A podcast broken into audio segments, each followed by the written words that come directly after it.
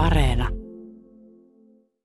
Me istumme parhaillaan Vesa Parvisen kanssa Kuusankosken taideruukin kolmannessa kerroksessa, jossa sijaitsee Patoklubin Vintti, eli tuossa alakerrassa kulttuuriareena, jossa järjestetään kaikenlaisia vaihtavia näyttelyjä ja konsertteja ja tänne kolmanteen kerrokseenkin Vesa kuuluu vähän basson jytkettä. Mitäs tuolla tapahtuu?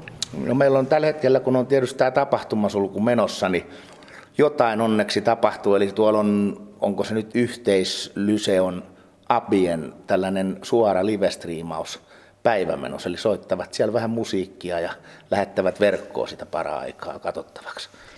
Me ollaan todella historiallisessa ehkä niinkin, mutta jykevässä punatiilirakennuksessa täällä, täällä Kuusankoskella. Kerro Vesa vähän tämän rakennuksen historiaa.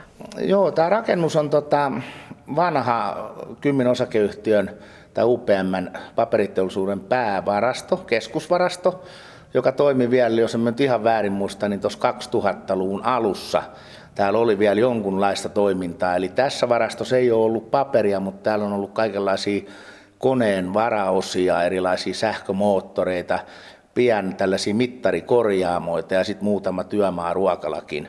Ja sen jälkeen, kun se loppui se yhtiön toiminta, niin aikanaan Kuusankosken kaupungin aikana, niin tässä toimi Kuusankosken kehitysyhtiö vuokrasi tästä tiloja pienyrittäjille ja tällaisille taiteilijoille ja kädentaitajille. Ja tämä sai silloin ensimmäisen kerran nimen taideruukki. Ja sitten se vaan, se kuoli siihen omaan mahdottomuuteensa, kun alue oli suljettu, niin eihän sinne kukaan tullut eikä siellä mitään kovin pitkää tapahtunut. Ja sitten 2012 vuonna niin tapahtui tällainen uusi syntyminen ja nimi jäi edelleenkin käyttöön. Se oli minun vaatimus, kun me tähän tulin, meidän yhdistys perustettiin, että taiderukki-nimi säilyy, että se on joku historia sieltä sitten. Miten sä osuit paikalle ja, ja tota, mikä sai sinut liittymään, liittymään tähän rakennukseen? Minun tulo tähän rakennukseen oli oikeastaan tällainen, se oli onnenkantamoinen ja sattumien summa. Eli tota, kouvolalainen valokuvaaja, Metsärinteen Minna. Me olin perustanut aikaisemmin, vuotta aikaisemmin, 2011-2010 kohdillani, taidetupa Pikkuselman verkkosivut, jossa minä halusin auttaa kuvataiteilijoita. Ja tota, Minna sanoi, että hän etsii itselleen valokuvastudioon. Lähdetkö hänen mukaan katsomaan täältä sellaisia tiloja ihan vain sen takia, että kun se olet täältä Kuusaalta kotoisin, niin sieltä tiedät ehkä jotain niistä. Minä sanoin, että minä voin tulla ja minä tulin tänne Minnan ja Minnan äitin kanssa ja sitten sen aikainen alueen isännöitsijä esitteli meille tuolta sottasia, pimeitä, likaisia, rojua täynnä olevia tiloja. Ja kun minä näin siellä sen yhden huonetilan, niin minä tein päätöksen, että jos ei Minna ota, niin minä otan välittömästi. Me perustan pienen taidegallerian, meni syteen tai saveen ja niinhän siinä sitten kävi. Ja se, me olin, niin kuin, me olin taas vaan paikassa, johon minun ei ehkä kuulunut tulla, mutta minä vaan lähdin mukaan. Oletko se semmoinen ihminen, joka ei, ei pelkää tarttua tavallaan uusiin haasteisiin? Tietyllä tavalla olen ja tietyllä tavalla en ole. Eli tota, on ehkä tiettyjä uusia haasteita tai asioita, joita, jos nyt käytetään termiä, että pelkää, niin kai minä sitten pelkään tai sitten minä en tahdo sotkeentua niihin. Ja jos nyt sen sanon tässä ääneen, me tiedän, että joku voi provosoitua. Me olen tarttunut kerran haasteeseen osallistumalla kunnallispolitiikkaan. En ikinä tartu siihen enää uudestaan. Minun pyydettiin pari vuotta sitten, kun oli kunnallisvaalit, niin neljästä eri puolueesta mukaan. Ja minä sanoin, että kiitos, että sen kortin minä olen nähnyt. Ja sitä minä en enää ota käteen. Siitä ei jäänyt kuin musta Pekka minun mielestä. Tota, Mutta muuten minä olen hirveän utelias niin kuin siinä mielessä, että jos siihen liittyy pienikin mahdollisuus tai sellainen, että sillä voidaan tehdä jotain sellaista asiaa, mikä tuottaa kenties hyvää muillekin kuin itselle, niin minusta on mielenkiintoista lähteä niihin mukaan, jos joku sellaista niin kuin ehdottaa. Tässä kävi vähän nyt samalla tavalla tässä taiderukkihommassakin. Se pieni taidekauppa, niin se on nyt sitten vuosien saatossa vähän niin kuin laajentunut. No se lähti jo, se laajentui taas tahtomattaan. Eli mie olin valmis siihen, että mulla on pieni 44 liiketila, jossa myydään tota, suomalaisten kuvataiteilijoiden ja kuvaveistajien taidetta. Ja se riittää mulle, että se on pari kertaa viikossa auki. Se oli 2012 lokakuussa, eli tämä on nyt niin kuin kymmenes vuosi tulee täyteen. Oikeastaan hyvin nopeasti siitä tuli tunne, että minä haluan järjestää itse ensimmäisen taidenäyttelyn. Ja minä voin heti sanoa, että mulla ei ollut mitään kokemusta taidenäyttelyn järjestämisestä. Saatikka ylipäätään taiteesta. Minä ajaudun monesti ristiriitaan niiden taiteilijoiden kanssa siitä, että mitä se taiteilijan työ on. Minä ymmärsin, että taiteilijan työ on työtä siinä, kun rehtorin työ koulussakin, että sitä tehdään aamusta iltaan ja se on näin, mutta se ei todellakaan ollut sitä, niitä kulmia hiottiin mullakin sitten siinä pitkään. Mutta tota, minä halusin järjestää taidennäyttelyä 2013 kesällä me järjestin sitten Pikkuselman tuvan viereisessä saranneliön seuraavassa tilassa niin ensimmäisen taidennäyttelyn. Ja se syy, miksi se oikeastaan repes siinä kohtaa, niin oli se, että UPM-kiinteistöt ilmoitti, että, ja kaupungin rakennuspuolen tarkastaja, että tota, taidennäyttelyn voit pitää yhden kerran, saat siihen sellaisen niin kuin puolen vuoden poikkeusluvan, kun nämä on varastotiloja. Mutta tota, se riittää sitten, että enempää sieltä siihen saa. Ja koska täällä ei ollut ilmanvaihto jutut tehty ajan tasalle, ei ollut poistumista jatkattu ajan tasalle. Ja kun Suomi on tällainen, sanotaan hyvässäkin, tällainen luvattu byrokratian maa, niin nämä kaikki piti hoitaa kuntoon. Ja UPM-kiinteistöt ilmoitti silloin heidän paikallinen johtaja, että ne hoidetaan kuntoon, mikäli sinä sitoudut tähän kolmeksi vuodeksi. Ja sanoin, että mitä jos se näyttelyn jälkeen kaikki kaatuu, niin mulle sanottiin suurin piirtein tyyli, että no sitten voit vaikka perustaa sellaisen rengashotellin siellä, eli säilyttää siellä tal- renkaita, talvirenkaita, kesärenkaita. Ja minä laskin silloin, että okei, riski ei ole niin suuri sillä vuokratasolla kymmenen vuotta sitten, että minä katon tämän kortin ja tota, niin me tein vuokrasopimuksen, joka johti kolmen vuoden eh, olemiseen ja sitten tuli ilmanvaihto ja tuli poistumista ja, ja tota, minun oli niin kuin pakko miettiä sitä, koska hän meni renkaat halunnut säilyttää.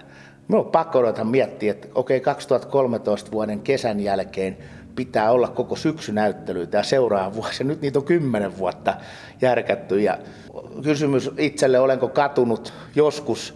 En ole ehkä katunut, mutta joskus olen ajatellut, että olisihan ehkä jotakin muutakin voinut tehdä helpommin. Mutta se katsottiin näin. Ja siitä se lähti ja sen jälkeen tämä on levinnyt tietysti niin kuin sitten voi sanoa niin kuin vuoden, vuosi kerrallaan. Nyt on ollut pari vuotta onneksi vähän rauhallisempaa, mutta tota, kaikki lähti niin kuin eteenpäin lumipallona ja sitten rupesi tulemaan muita tänne taloon. Et sitten, tämähän on nyt täynnä. Pitääkö tuon nyt ymmärtää niin, että se ensimmäinen taidenäyttely oli jonkunlainen sukseen? En minä, en minä sitä tiedä. Oliko se, oli se tietyllä tavalla sukseen, mutta sanotaan näin, että oli se mulle hankala järjestää, koska tota, minulla nyt kuitenkin on kuusankoskelainen jääräluonne. Se, että minä sain niitä taiteilijoita sinne näyttelyyn, niin mulla on kuitenkin 30 vuoden, lähes silloin 20 vuoden, niin kuntosalitausta ja sitten kun on tullut joskus sotkettua noita käsivarsiikin tatuja, niin kun minä menin kysymään taiteilijoilta, että minä pidän tästä galleriaa, voitteko tulla pitämään mulle näyttelyitä, niin se oli aika, me kutsun haastetta vaikea, niin se oli aika vaikeaa. Ne katsoi ensin, että tämä on joku roisto, joka ryöstää heidät. Ja tota, näyttely meni siinä jotenkuten se kesä ja siitä se sitten lähti kasvuun vaan pikkuhiljaa, että kai se sitten oli sukseen, koska se edelleenkin niin kuin pyörii ja niin kuin taiteilijoita tänne on nykyään on suhteellisen helppo kuitenkin saada. Sä viittasit tuossa äsken sellaiseen asiaan, että, että tota, sun ja, ja, ja taiteilijan työnteko ja työ, työmoraali ei oikein niin kuin kohdanneet. Mistä se johtuu?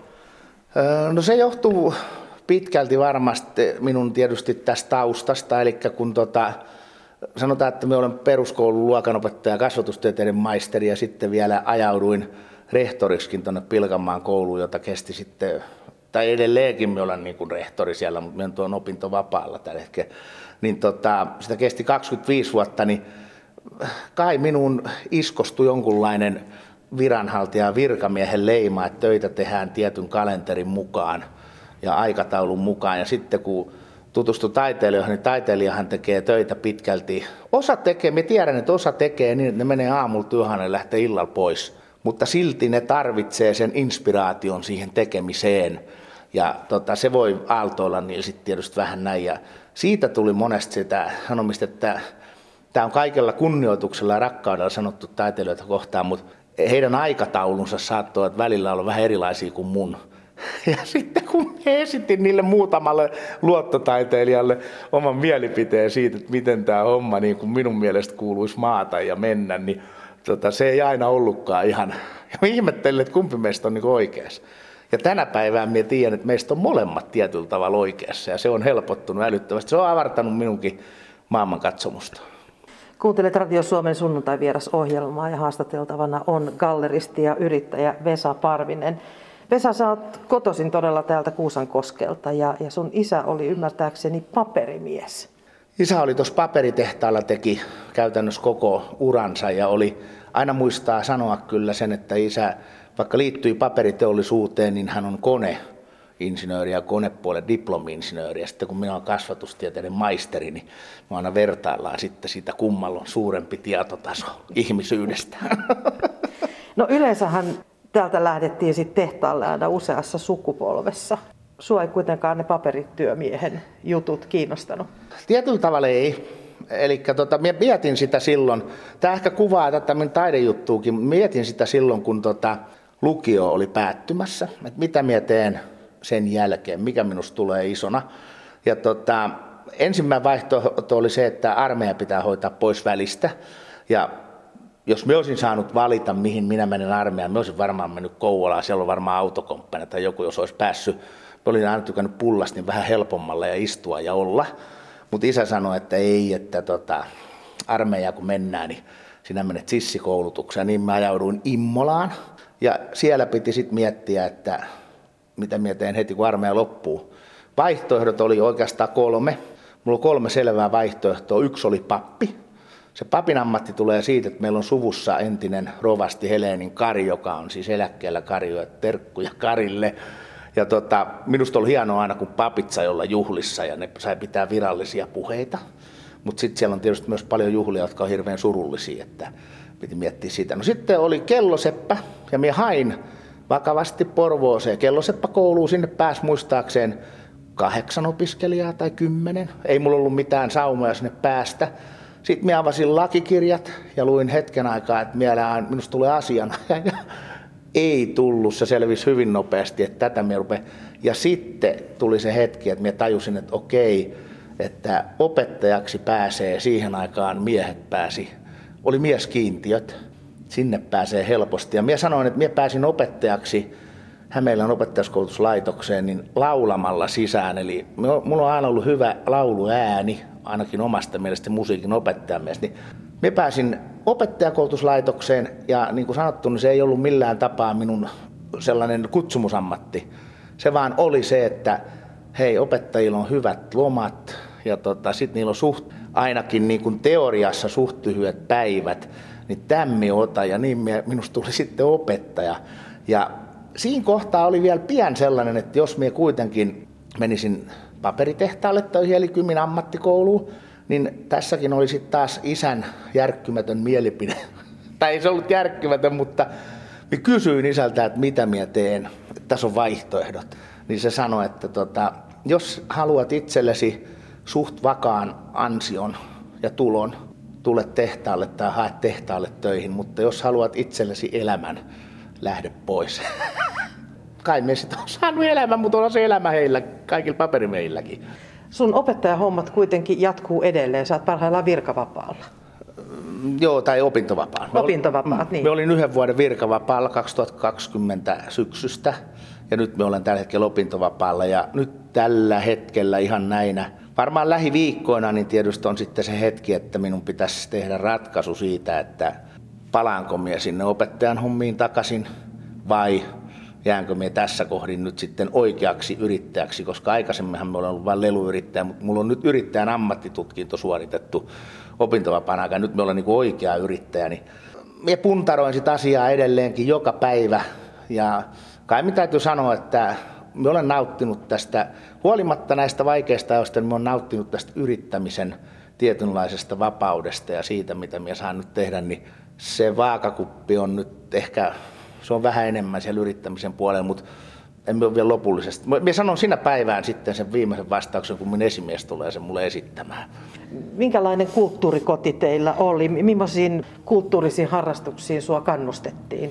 Me, meidän, tai minun lapsuuden koti nyt ei ollut mikään, mien sano sitä kulttuurikodiksi. Meillä ei mitenkään äh, kulttuuria kavahdettu. Se tuli enemmän ehkä äidin, äidin, äidin isän, eli mummo ja vaarin puolelta. He olivat tota erittäin aktiivisia Kouvolas kuorotoiminnassa – ja siellä me olin monesti heidän mukana kuuntelemassa sitä kuorojen esitystä, kun mummot ja papat siellä laulo.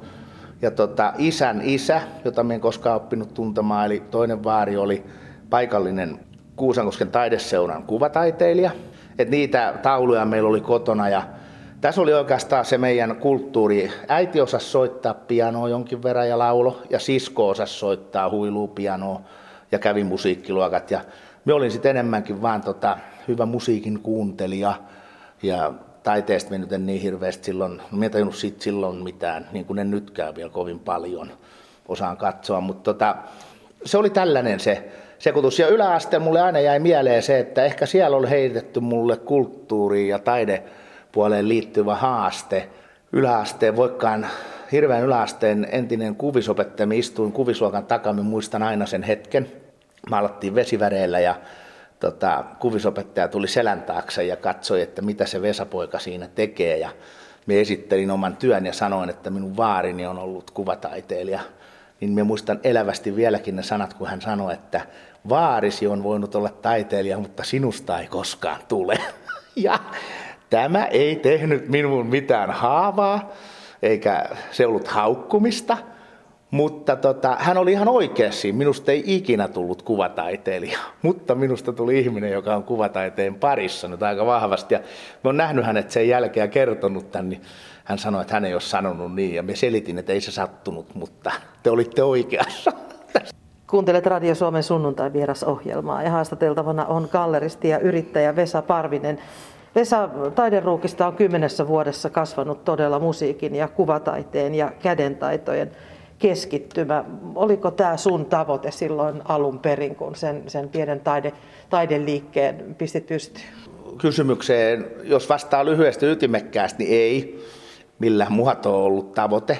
Mutta toki pitää ajatella ehkä niin, että kai se jossain, jossain sielun sopukassa takaraivon pienessä nystyrässä on ollut sellainen, että tämä tulee olemaan joskus toivottavasti jotakin, koska tähän liittyy vähän samanlainen tarina kuin tähän kuvisopettajan lausuntoon, niin tässäkin kohtaa taas isäni sanoi, että muista aina se, että Kuusankoski ei ole mikään kulttuurin kehto. Eli tämä ei ole kuvataiteen mekka, että tämä voi olla vaikeaa. Ja sehän oli taas pieni haaste mulle, että mulle näin sanotaan. Tai mulle sanoi UPM, että voit pistää rengas varaston siihen. Ne oli kaikki sellaisia pieniä täkyjä, että aina silloin kun minun on joku sopivasti törkkinyt sivusta, että tota, tämä ei tule onnistumaan, niin me on aina ajatellut sen niin, että se joko onnistuu ja silloin me olen näyttänyt sille epäilijälle, että se oli väärässä. Tai jos se epäonnistuu, niin sekin on mulle onnistuminen, koska me voin sanoa sille epäilijälle, että hei, se oli ihan oikein, mutta me uskalsin kokeilla. Ja se on ollut ehkä se minun juttu, miksi me on sukellellut sit niihin tilaisuuksiin aina sinne syvää päähän välillä silleen, että silmät kiinni ja happea pidätellä ja katsonut mitä käy. Et e, en, us, en me välttämättä uskonut, mutta toki minä toivoin, että tässä on paljon, minä näin, että tässä on älyttömästi mahdollisuuksia. Tuossa on tullut aikaisemmin jo, jo esille, mä oon puhutellut sua galleristiksi ja yrittäjäksi. Sä oot tapahtumajärjestäjä, sä oot luokan opettaja, mutta sä oot myöskin kuntosaliyrittäjä. Mistä tämä lähti? Miten sä päädyit kuntosaliyrittäjäksi? Me olen ollut liikunnallisesti aina sellainen niin kuin seiskan kasin oppilas. Me olen kokeillut laskettua, me olen kokeillut tennistä, me olen kokeillut suunnistaa, me olen pelannut jalkapalloa. Kaikki tällaiset mahdolliset jutut ja mikä ei oikein napannut koskaan, että se olisi aiheuttanut kipinää. Armeijassa me ensimmäisen kerran, tietysti armeijassa ollessa oli aina aikaa siellä varuskunnassa, niin tavallaan näin ekan kerran punttisalin, ja kävin siellä sitten katsomassa, kun armeijakaverit reenas ja sitten mulla oli aina selkä kipeä. Se meni aina jumiin lukkoon ja sitten me kävin tota, täällä Kouvolassa, niin tutustuin sen aikaiseen, se oli ensimmäisiä naprapaatteja varmaan, mitä oli parhaankaan Veikko, joka edelleenkin Veikko tekee töitä, niin kolmisenkymmentä vuotta sitten. Menin sinne, kun selkä oli jumissa ja Veikko sanoi ne maagiset sanat, niin se sanoi, että jos sinä haluat tämän selkäsi kanssa pärjätä, niin rupea käymään vaikka kuntosalilla. No, että okei, että siinä se tuli. Ja niin minä menin sitten aikanaan 89, 88, joku tällainen, niin tota, paikalliselle kuntosalille tässä Kuusankoskella ja ostin ensimmäisen salikortin ja siitä alkoi se kipinä. Se on ollut mulla aina. Se on ollut tietyllä tavalla, vaikka se on yksilölaji, niin se on myös yhteisöllisyyttä, mitä isommassa määrin. Siellä syntyy samat salikaveri treeniporukat, kun samoihin aikoihin reenataan. Nyt ne on toki vaihtunut tässä vuosikymmenen aikana, mutta minä menin hoitamaan minun selkää, ja kun minä siellä aikani oli reenannut, niin minä lausuin maagiset oman mielipiteeni taas asiasta ja sanoin, että minusta tulee joskus kehon rakentaja, johon sen aikainen salin pitää katsoa minun. Minusta aina se sanoi, että ei ikinä. Ja ne purskahti ne jätkätkin nauramaan siinä. Ja se oli mulle taas sellainen, että hitto soikoo. Että jos mulle näin sanottiin, niin minusta tulee joskus kehonrakentaja. Se on eri asia, mien menestynyt niin, että se olisi ollut mikään valtakunnan meriitti, mutta minä kävin kaksi kertaa kehonrakennuskisoissa ja ne sanoi jälkikäteen pojat mulle, että sinusta tuli kehonrakentaja. Kehonrakentajahan on jokainen, joka käy kuntosalilla. Sehän muokkaa omalla tasollaan, omalla tavallaan kehoa ja pitää itsestään huolta. Sekin on taidetta muuten. Ja tota, siinä kun me sitten reenailin, niin sitten Lampisen Jari, joka oli hierojana siellä ja on edelleenkin minun yrityskumppani siinä, niin me mietittiin, että olisi kiva, kun olisi oma sali reenailla siellä. Ja sitten tapahtui vaan niin, että se sali tuli myyntiin ja se toiminta. Ja niin myös sitten ajauduttiin 95 vuonna, niin muostettiin. Kol, olikohan kolmisen, nelisen vuotta siinä meikäläinen on reenannut, niin sitten me olinkin yhtäkkiä salinomistaja. Se sattui muuta aika tarkkaa samoihin ajankohtiin, kun alkoi luokanopettajan vakituinen virka. Et siitä lähtien me olen ollut yrit, leluyrittäjä silloin. Taideruukki on nyt kymmenvuotias millä mielellä sä katselet taaksepäin? Minä katson sitä varmaan sillä tavalla, että tähän matkaan on mahtunut. Me aina puhutaan monesti niistä asioista, mitkä on mennyt hyvin. Nehän nousee niin kuin esiin. Niin tähän matkaan on mahtunut valtava määrä, sanotaan niin, väsymystä, tuskastumista asioihin, asioiden etenemisen hitauteen tai johonkin, vaikka tämä on mennyt valtavalla vauhilla. Kysymyksiä itselleen, että tota, oliko tämä sitä, mitä min kannatti tehdä tai mitä me halusin tehdä, niin kyllä loppupeleissä vastaus on, että joo. Että jos me olisin ollut rohkea, niin me olisin ehkä vähän aikaisemmin jo hypännyt sieltä tietyllä tavalla siitä tutusta ja äärettömän turvallisesta virkamiehen penkin, pöydän takanta pois ja lähtenyt katsomaan sitä korttia, mutta se oli minun aikaa, tuli vähän myöhemmin siihen ja me hyppäsin siihen parhaan paikkaan, eli tähän korona-aikaan isolta osin myös näiden tapahtumien suhteen, niin tota, me on todennut, että jos me tästä selvittiin hengissä, niin me selvitään tästä eteenpäinkin ihan varmasti, niin kauan kuin itse selviää hengissä. Me katson tätä ihan hyvälle ja me katson etenkin sen takia hyvälle, että tämä toiminta on tuonut tälle alueelle valtavasti kaikkea muutakin toimintaa ja yhteistyökumppaneita. Ja kyllä me katson tätä niin kuin, ei sano sen nyt ääneen, mutta kyllä me katson tätä salaa hiljaisesti itsekseni osin itseenikin tyytyväisenä ja kaikkiin niihin ystäviin ja yhteistyökumppaneihin ja kavereihin, jotka on tässä niin kuin mukana ollut. Ei, ilman heitä ei olisi tullut mitään. Ei tätä, kukaan ei ole tehnyt tätä yksin. Myöhälle. Ja mietin tietysti tässä kohdin myös sitä, että kuinka kauan me jaksan tätä itse, että mulla on eläkeikää vielä toivon mukaan, jos säilyy terveys ja into, niin mulla on 15 20 vuotta, niin se on aika pitkä aika. Että mitä me tehdään seuraan kahden vuoden aikaa, että me vaan pyöritä tässä, niin mikä on meidän seuraava idea, mitä me ideoidaan. Kai se, se tulee varmaan jonain päivänä vaan vastaan. Samalla tavalla, että joku sanoo, että hei, tota ei pysty ikinä tekemään, ja sitten mä että jukolauta, ehkä me kokeillaan. Jotain tällaista. Ihan tyytyväisenä joo.